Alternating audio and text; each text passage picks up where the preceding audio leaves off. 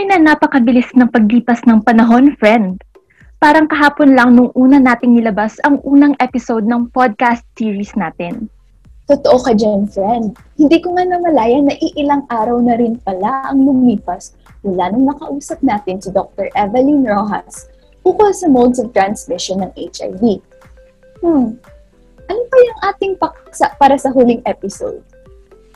Kung ang una nating paksa ay ukol sa mga haka-haka at ang pangalawa naman ay ang modes of transmission, ang tatalakayin natin ngayon ay kung paano natin malalaman kung tayo o di kaya ang mga mahal natin sa buhay ay may HIV at ito ay sa pamamagitan ng testing. Tama!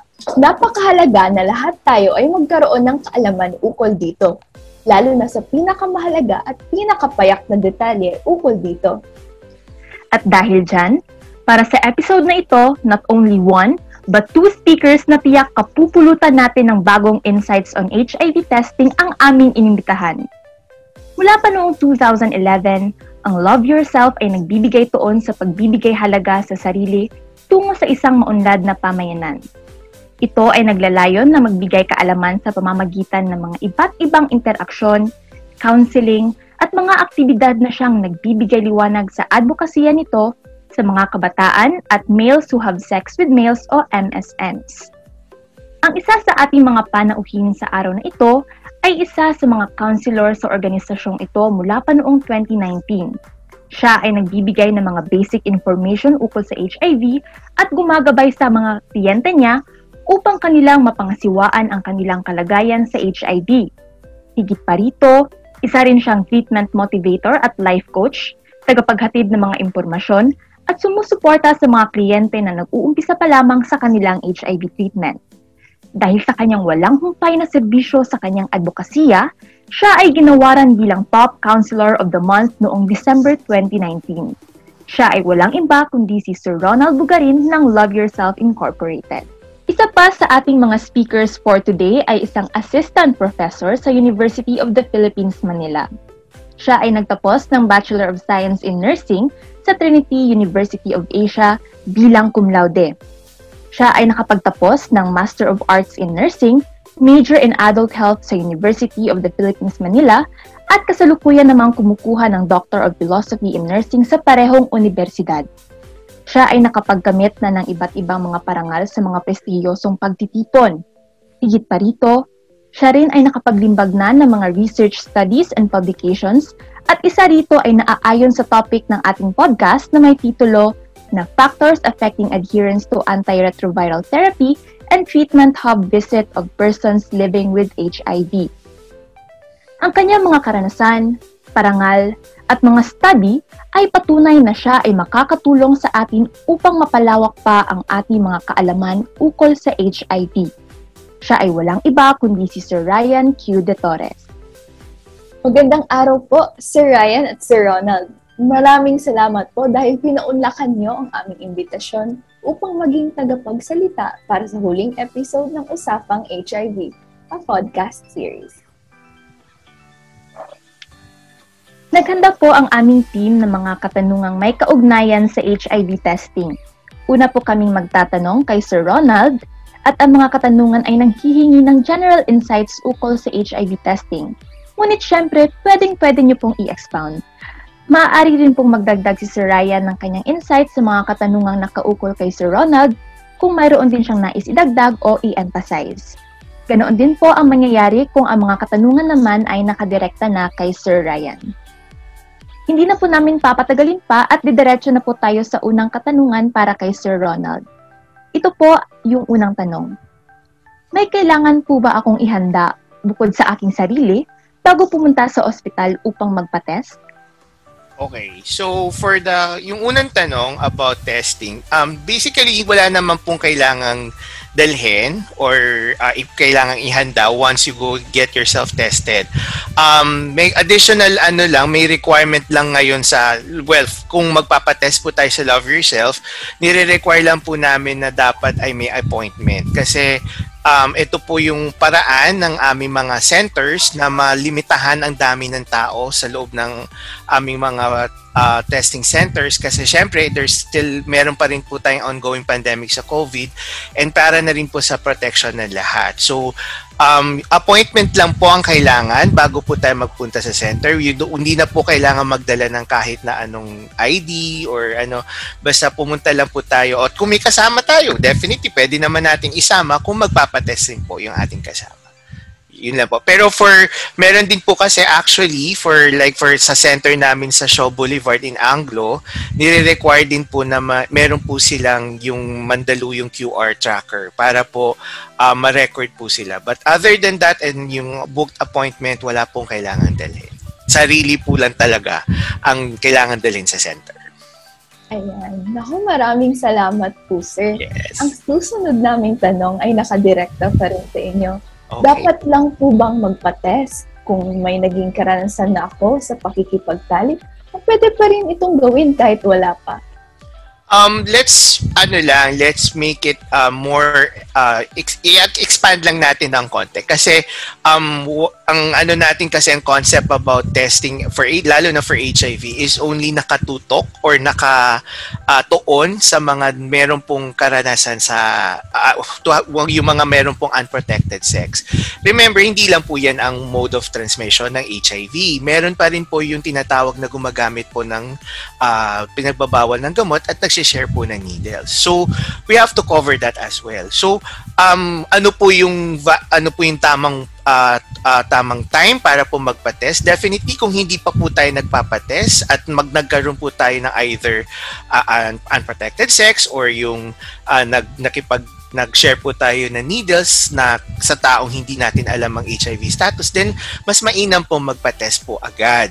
Ang ano lang dito is para po malaman na natin immediately at the onset kung uh, kung meron po ba talaga tayong HIV or wala. Pero ang recommended po talaga namin na time frame para po magpa-test is actually 3 months po or tatlong buwan mula nung nagkaroon po tayo ng possible exposure whether it be through needle sharing or unprotected sex. Ito po ay para po maging conclusive yung result po at tama po talaga yung result. Kasi um, malimit na nangyayari po sa amin, nagpapatest po ang kliyente after a month pa lang ng possible exposure na hindi po talaga uh, na na, na, meron pong talagang damag negative naman po talaga siya.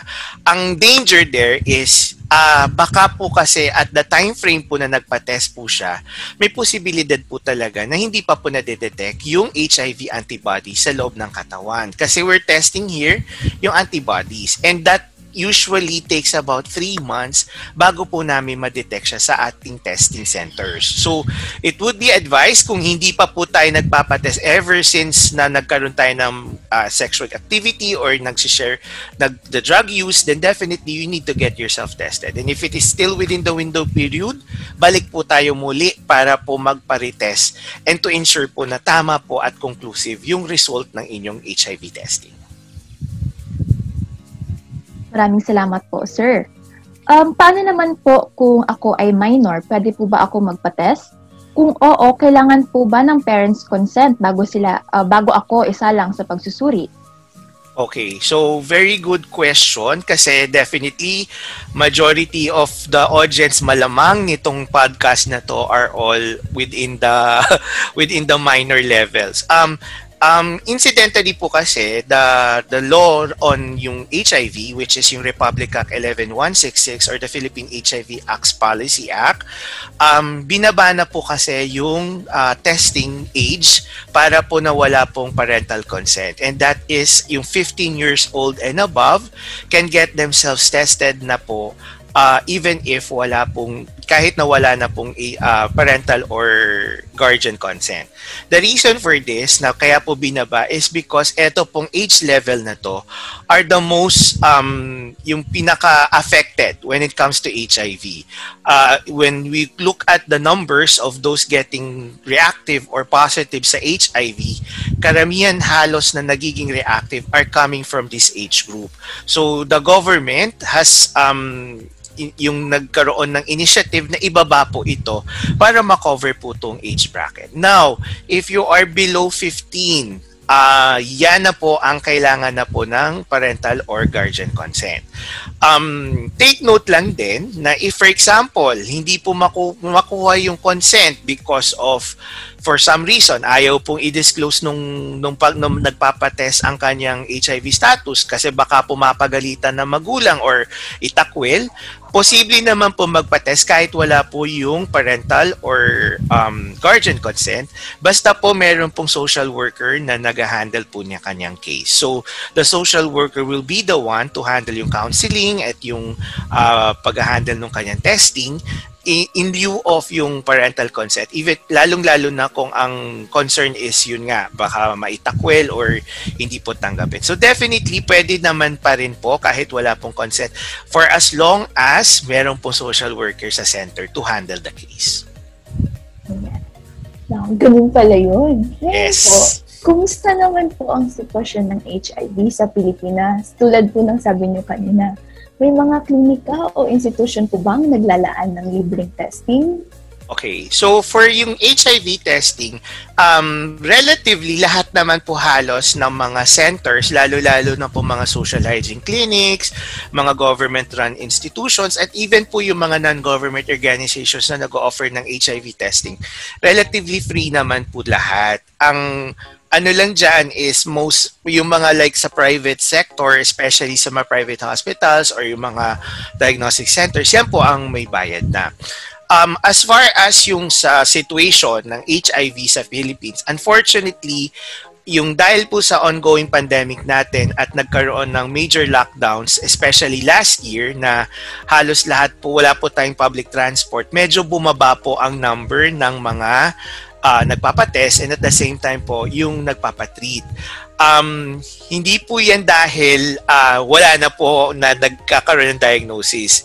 Ang mahirap na parte dyan is marami po ang hindi na po nakaka-access ng HIV testing and treatment services because of the lockdown. So, we're expecting na majority ng mga on treatment and yung mga hindi nagpapatest would rapidly go down kasi yun nga po hindi nila ma-access yung testing.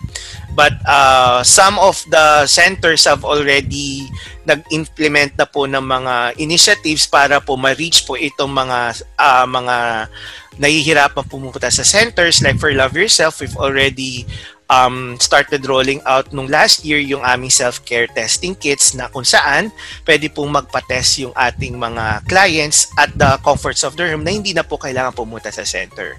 We also had yung Project uh, Diamond na kung saan pwede pong puntahan yung kliyente sa current location niya uh, na kung saan yung counselor po would perform the testing kung saan po yung client. So na hindi na po kailangan pumunta sa center. But definitely we are really feeling yung yung bigat nung pandemic because of yun nga karamihan halos ng mga yung mga gustong mag-access ng services cannot go to the center. So we really have to innovate lalo-lalo na sa mga centers para po ma-reach po sila. May mga ibang centers naman ang ginagawa naga-house to house na para po ma- matulungan lalo-lalo na yung mga clients who needs the services ng centers. A follow-up question lang po, sir. Kasi na-mention niyo po kanina yung uh, may Project Diamond po na, na, yes. uh, na pumupunta po sa mga kliyente ninyo upang yes. magpa-test. Um, free po ba ito? Yes, that is also free. Wala po kayong kailangan bayaran. Ang ano lang po dyan is ang nire-require well we ask for donation pero hindi naman po mandatory it's uh, optional naman po if you want to give a donation or not. Pero definitely free po siya. Yung self-care testing kits, unfortunately, hindi po siya. Currently po, free po siya for those qualified. Ang babayaran na lang po nyo is yung delivery fee. Pero definitely, we want kailangan ang ano po namin ang goal po namin for self-care sana is malibre po talaga siya but ayun lang po as of now the promo will be just for a select few tapos yun nga kailangan may babayaran lang po yung delivery fee. Kasi ang scope naman ni self-care is nationwide na po buong bansa. So hindi lang po dito sa Metro Manila we're also covering po Mindanao and Visayas. So kung kailangan po ng testing across the country pwedeng pwede po through self-care testing. Kasi yon ang da, ang target po kasi na market ng self-care are those na nag-avail nung online na self-testing kits sa mga Lazada or Shopee na unfortunately hindi po yan um, approved ng DOH. So we want to make sure that they are given the yung approved po ng DOH and FDA na self-testing kit na accurate po. That's good to hear naman po, sir. Mm-mm. Uh, so yung next question po, ano po ang short-term at long-term benefits ng pagpapasuri upang malaman kung may HIV ang isang tao? So, for the short term, syempre, definitely, yung benefit niyan is you know your HIV status. Kung tayo po ay negative, uh, at least you have that, yung luxury na, yun, yung yung thought na yung safe ka po talaga from HIV. Now, if you are HIV reactive or meron po tayong HIV, magagawa na po natin ng paraan para po ma, hindi na po makapinsala pa yung virus sa loob ng ating katawan. The long term naman po nito is of course kapag tayo po alam po natin ang ating HIV status, wala na po tayong hindi na po tayo matatakot na magkaroon ng sexual encounter lalo na kung may sexual encounters po tayo, hindi na po tayo matatakot na yung magkaroon ng sexual encounters kasi definitely you have that um you have that comfort na HIV negative ako. Now naman for those on on na reactive and definitely on treatment na at na manage na po yung virus sa loob ng katawan, then definitely hindi wala na po siyang takot na maipasa sa iba. Uh, I think Ryan will be the best person to talk about that later na para hindi yung beauty of getting themselves treated um, para po hindi na po makapag makahawa pa ng iba ng kanilang HIV virus. Ayan. So, kaugnay naman po ng last question. Uh, kung ang HIV testing ay available, madaling kunin at libre, bakit meron pa rin mga nagdadalawang isip magpa-test? May stigma pa rin po ba laban sa HIV? Okay, good question. So, um, I'll take it from yung pag-roll out namin ng self-care testing. Um, we found out nung nag-roll out po kami nito that majority of those na nag-access nung te- nung self-care testing kit, uh, majority ay takot na magpunta sa centers. And the the more the more um, clear reason bakit takot sila is yung tinatawag nating ang stigma. Ano po po yung mga stigma na nararanasan nila? Number one is of course yung connotation na kapag tayo po ay nagpapa-HIV testing, it's always associated na fact na tayo po ay may sexual activity. So, dyan na po papasok yung samot-saring um, wrong connotation na kaya ka nagpapatest dahil malandi ka, nagpapatest ka kasi maharot ka, napaka pakawala ka kung kani-kanino ka nakikipag-sex. So, yun po yung number one stigma about uh, getting yourself tested na parang it's always associated with sex when unfortunately hindi lang po lang yan yung uh, way or paraan para po tayo mahawa. Another associated stigma about testing is yung yung inherent na na natatakot talaga sa needles, natatakot sa dugo, natatakot magpunta sa center kasi po baka rin po pag-usapan lalong-lalo na kung may kakilala na nagpa-test kasabay niya. Yan yung mga yan yung mga chinichismis sila. Kaya nga, um, if you go to the centers na Love Yourself, lalong-lalo na ang welcome where I think Ryan is a uh, laging, ano yan, laging nandoon yan sa welcome. Hindi nyo po makiki, hindi nyo po mapapagkamalang center, HIV testing center, yung mga centers namin. It would look as if para siyang nasa Starbucks, para kang nasa spa, may isa nga parang na, para kang nagpunta sa isang beauty parlor, 'di ba? Hindi siya mukhang center kasi we want to take away the fear of people na ang centers po ay would like would be hospital like na we want to take away that fear na associated with HIV na we want them to be to feel safe sa centers namin. Kaya nga sa welcome yung aming uh, banner na center, may pakape pa, libre kape. So parang Starbucks type is yung yung look. Kaya I would really really encourage everyone to go get tung kung it would kung kaya po magpunta sa center to check out Love Yourself centers para makita niyo yung experience na safe po talaga magpa-test. And you will be always safe doon sa aming mga centers na hindi po siya mukhang mukhang grim na parang hospital hindi nga po naka well ngayon hindi pwedeng hindi naka PPE yung mga center personnel namin but definitely when normal things naka common common ano lang common get up ang aming mga medical profession para lang din they would feel safe going to the centers. Naku, maraming maraming salamat po, sir. Uh, yun na po yung aming huling katanungan para sa inyo. Ang susunod po naming uh, limang tanong ay nakadirekta naman po kay Sir Ryan.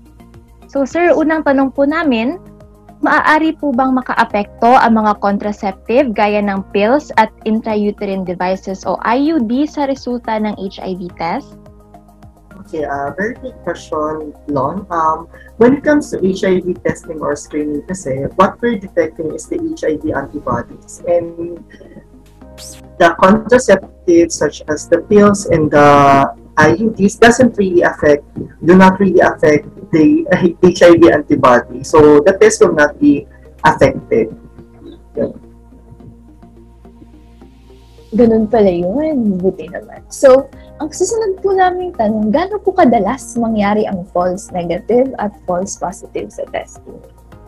Actually, Christina, we don't actually have the data to say that um, there's always a false positive or false negative because uh, we have different factors that we need to consider. And of course, depende rin kasi sa timing ng pagpapatest ng tao, hindi, hindi na siya nasasama sa ating HIV AIDS registry the Philippines. But of course, ang tinitingnan kasi natin doon ay yung timing of the testing at saka syempre yung accuracy of the testing kits. And kaya nga sabi ni Sorona, dapat sa testing centers tayo pumunta or QH accredited na laboratories kasi um, they are certified hindi tayo bibili sa Lazada or kaya sa mga online shopping centers na maaring hindi ka makakuha ng magandang resulta and it will further add to your anxiety and fear. Diba? Yun pala, nag-test ka, sira yung testing kit na nabili mo online, so it can result to false, false positive and agad-agad, pwede ka mag-panic or ma-depress. Yun. And what's really good is when you go to the center, we have counselors that will guide you regarding what could happen to the result if it could lead to false positive or false negative. Maraming salamat po, sir. Uh, matapos naman pong uh, maging positive sa HIV test, ngunit asymptomatic po, um, paano po ba dapat simulan ng isang tao ang kanyang HIV treatment? Okay, so ngayon, ina-advocate kasi talaga natin sa mga centers natin na early testing, early treatment. So pag na, when you have been diagnosed with HIV, as soon as possible, ma-start na yung treatment para malink ka na doon and then ma-attain natin yung undetectable status. Yan kinakampaign yan ng UNAIDS eh. The undetectable, it was and transmissible. Ibig sabihin, pag bumaba na yung inyong viral load because of religiously taking your medications or antiretroviral drugs, that's uh, you can at- achieve now undetectable status leading to having no risk of transmitting the virus to another person through sexual contact. Kaya sinasabi, untransmittable. You equals to you. Yan, it now, it brings this campaign actually brings a lot of hope to a lot of persons living with HIV that it removes the stigma na pag ikaw ay HIV or ikaw ay persons with HIV, you'll die tomorrow within the next five months. But that's not the case anymore. We have a lot of advancements and it shed lights hope to persons with HIV. Ayan. Ako, dami ko talagang natututunan. And Sunod po, gano'n po katagal malaman o maging detectable yung viral load ng HIV? Tapos kung uh, pagkatapos ng petsa, kung kailan nahawaan, yun na nga po, uh, gano'n po katagal bago masabi na talagang yun, tama na naging positive siya o tama na naging negative siya. Okay, um, when you have the exposure at naging successful yung infection, syempre, unang tataas kasi dyan yung viral load. But in the Philippines, what we do is really the first thing that we do to know if you are at risk or you have HIV is we do screening. Tapos, yung screening kasi na yun, we need to have a, uh, sinasabi natin na meron tayong window period.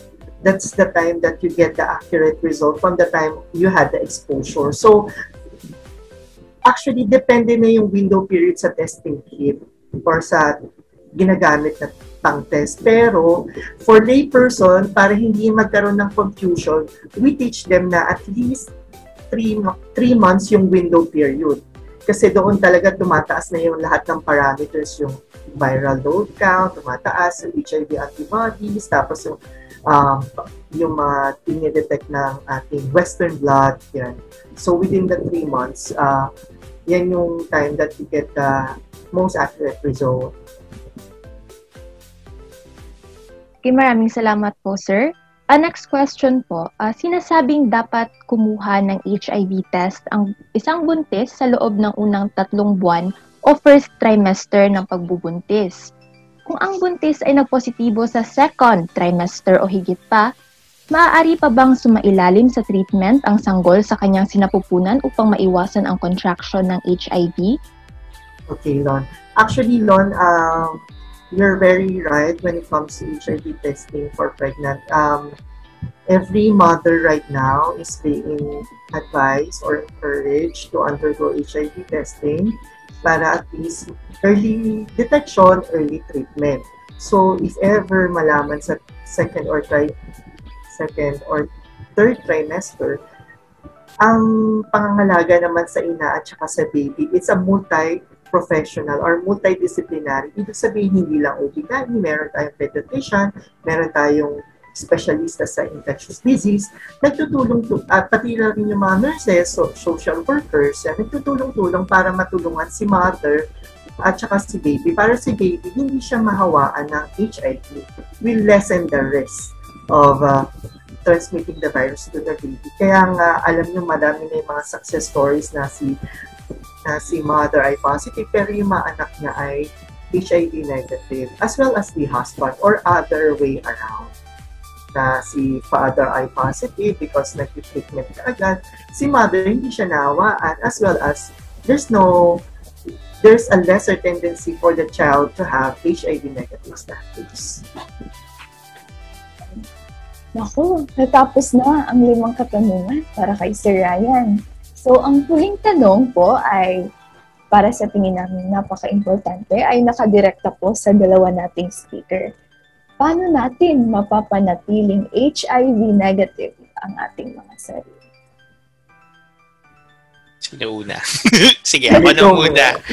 Okay, so siguro um, I'll anchor it dito, yan, yung safer now. Kasi, kaya I'm wearing this. Kasi this is actually yung mga options na uh, pwedeng gawin ng isang tao kapag tayo po ay para po ma-ensure na tayo po ay negative. Um, one or two items is um, number one is yun, yung palagi ang pagpapatest. That is the number one um, number one um, way para po ma ma-ensure na alam po natin ang status at kung meron po tayong HIV, definitely magawa na ng paraan. Another is of course yung pag-access po ng mga protections na ito po ay uh, binibigay po namin all sorts of um, um, options kasi I know naman for a fact na some might not be open to the idea of number one, using a condom. So may iba dyan, baka yung uh, beliefs or yung kanilang political or religious belief does not uh, want you to get condoms. Uh, baka po ang way is to be mutually faithful, maging uh, or abstain from having sexual activity. So, yan, those are options that we can use. But at the end of the day, that will be up to yung person itself na kung ano ba yung best way of protecting himself from being infected with HIV. And of course, yung access din po sa what we call the prophylaxis or mga medications you can take bago po tayo magkaroon ng possible exposure at kung tayo po ay nagkaroon ng exposure na which is yung PrEP or pre-exposure prophylaxis or post-exposure prophylaxis naman for those na nagkaroon na ng infection. So, possible exposure to the HIV infection. So, those are things na you can do But at the end of the day, definitely it is really up to that person kung paano niya mapoprotection na ng sarili based po doon sa mga options that the centers can give. Kaya nga, it would be good to get yourself tested kasi doon din po kapag lalo na kapag first time um, tester, we give them all the options na posibleng gawin. Whether it be from DOH or whether it be from Love Yourself na paraan ng pag-protection para lang din you are empowered and you can make a dis- uh, sound decision for yourself what would be the best way for you to protect yourself from exposure to HIV. Kaya nga, lagi ang aking tanong sa mga clients, uh, alam niya ng mga clients ko na pag bago sila umalis, tinatanong ko, what is the best option for you to protect you from possible exposure? Para na-empower ang mga kliyente on how to protect themselves. At hindi lang kami yung namo ang nagiging ano. At the same time, it would be for them to empower themselves.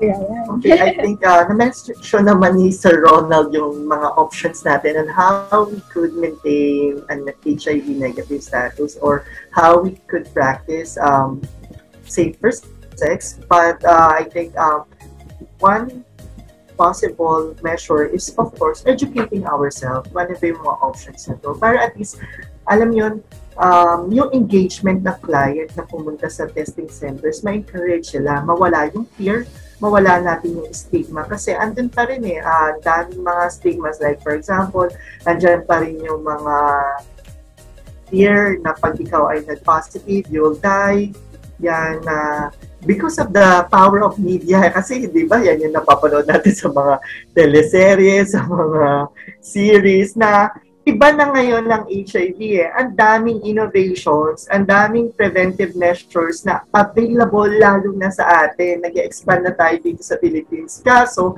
nasasayang to because we are not aware. We're not educated na, ah, meron palang testing center dito sa barangay namin o kaya andyan lang pala yung testing center. Hindi ko siya mapuntahan because I have a stigma na pag pumunta ako dyan, sasabihin, bakla ako, or maharot nga ako, or nakikipag... But it's not, that's not the case. If we let ourselves educated na HIV testing is part of our maintaining our health, na when we go there, it's a routine procedures na keeping ourselves healthy, and of course, sexual health, yan when we say HIV testing. And uh, syempre, hindi naman mabubuo yung wellness ng isang tao pag i-disregard mo yung component na yun. So, I, I think uh, very important yung mga options natin and of course, educating ourselves. Yeah. So, talaga namang ano, prevention is really better than cure. Kasi syempre alam naman nating hanggang ngayon yung mga gamot na meron tayo ay hindi talaga uh, 100% cure sa HIV, kundi parang paraan lang upang mas makapamuhay ng uh, normal. So, napaka-importante talaga para sa ating mga listener na ma-educate ang kanilang mga sarili regarding testing at uh, mga contraceptives upang maiwasan yung um, uh, pag-transmit ng HIV. So, grabe friend, parang ang dami ko talagang natutunan ukol sa testing ngayong araw. Nakakatuwang malaman na mayroon na pala mga programa at inobasyon para sa HIV testing at tiyak na nabigyang dinaw ang ating mga tanong ukol sa paksang ito. So, ayon ako sa iyo, friend. Ako ay nakasisiguro na hindi lamang tayo ang natuto sa episode na ito, kundi pati na rin ang mga tumatangkilik sa ating podcast. Kung gayon, maraming maraming salamat sa ating mga bisita, Sir Ronald and Sir Ryan, at ibinahagi nilang panahon at kaalaman sa atin. Sir Ronald and Sir Ryan, please take this opportunity po to promote anything, your affiliations po, like Love Yourself. Okay, so um thank you also sa inyong groups na for inviting us. We always uh, want to give to reach out, especially sa mga kabataan, uh, on how to protect themselves from HIV and to empower them to be more self-aware nung kanilang uh, sex, lalo-lalo na tungkol sa kanilang sexual health. So, um, if ever you have further questions, um, yung lalo-lalo na sa mga services ng Love Yourself, we've actually expanded na the services ng Love Yourself. Hindi na lang po kami nagkikater sa mga for HIV, definitely our core core program pa rin is HIV testing and treatment. But we've already expanded to include yung mental health, for which is yung Flourish Circle namin, Flourish by Love Yourself. We've also expanded din sa ating mga transgender community, especially for those who are transitioning. So that is the, our Transcend program. So if you are interested or have any further questions about the services of Love Yourself, please uh, go to our website that the, that is loveyourself.ph and we have also Facebook and Twitter and Instagram um, accounts that you can message anytime if you have any questions or clarifications regarding HIV and AIDS. I'm actually handling the Facebook page ng Love Yourself. So kung kayo po ay may katanungan or dagdag na katanungan, you can always feel free to message the page para we can answer all of your questions regarding HIV and AIDS and other services na Love Yourself. Thank you again for inviting us. Okay, uh, I'd like to congratulate this group for inviting us kasi alam mo, ang laki ng gap pa rin when it comes to HIV education. Even health professionals and future health professionals, minsan marami pa rin silang mag, nag, misconceptions and sometimes, alam yun, health professionals are also becoming sources of stigma. So, And also, this is a way of addressing the gap in sex education. Kasi part naman yan. And, and I would like to invite the group and also our listeners na pumunta tayo sa mga testing centers na nabanggit na nga ni Sir Ronald, marami kami mga services and it's already present. And of course, syempre, kung saan ako nag-duty, you may want to visit Love Yourself Welcome. And imaginein mo, nagpa-test ka na, nagkape ka pa for free. So, it's really a wonderful experience. Sa sinasabi nga nila, parang hindi ako nasa clinic, very relaxing at saka meron pa kaming uh, may Himalayan salt pa kami pangtanggal ng negative energy. So you may want to see that and experience that. Ayan, nakakalungkot mang sabihin, ngunit ito na ang huli. Hindi lamang dito nagtatapos ang pangatlong episode, ngunit pati na rin ang usapang HIV. Kung kaya't mula sa amin at sa lahat ng aming kasama sa podcast series na ito, Lubos namin pinasasalamatan ang ating mga naging panauhin para sa panahong ibinahagi nila sa atin. So mga sir, um, isasenda lang po namin via email yung inyong uh, certificate. Thank you. Lubos rin kami nagpapasalamat sa inyo, aming mga tagapakinig, sa mga tumatangkilik, nakikinig at nag-aabang sa aming mga episode at sana'y may napulot at may babaunin kayo mula sa aming usapan. Hanggang sa muli, know your risks, know your status, usapang HIV.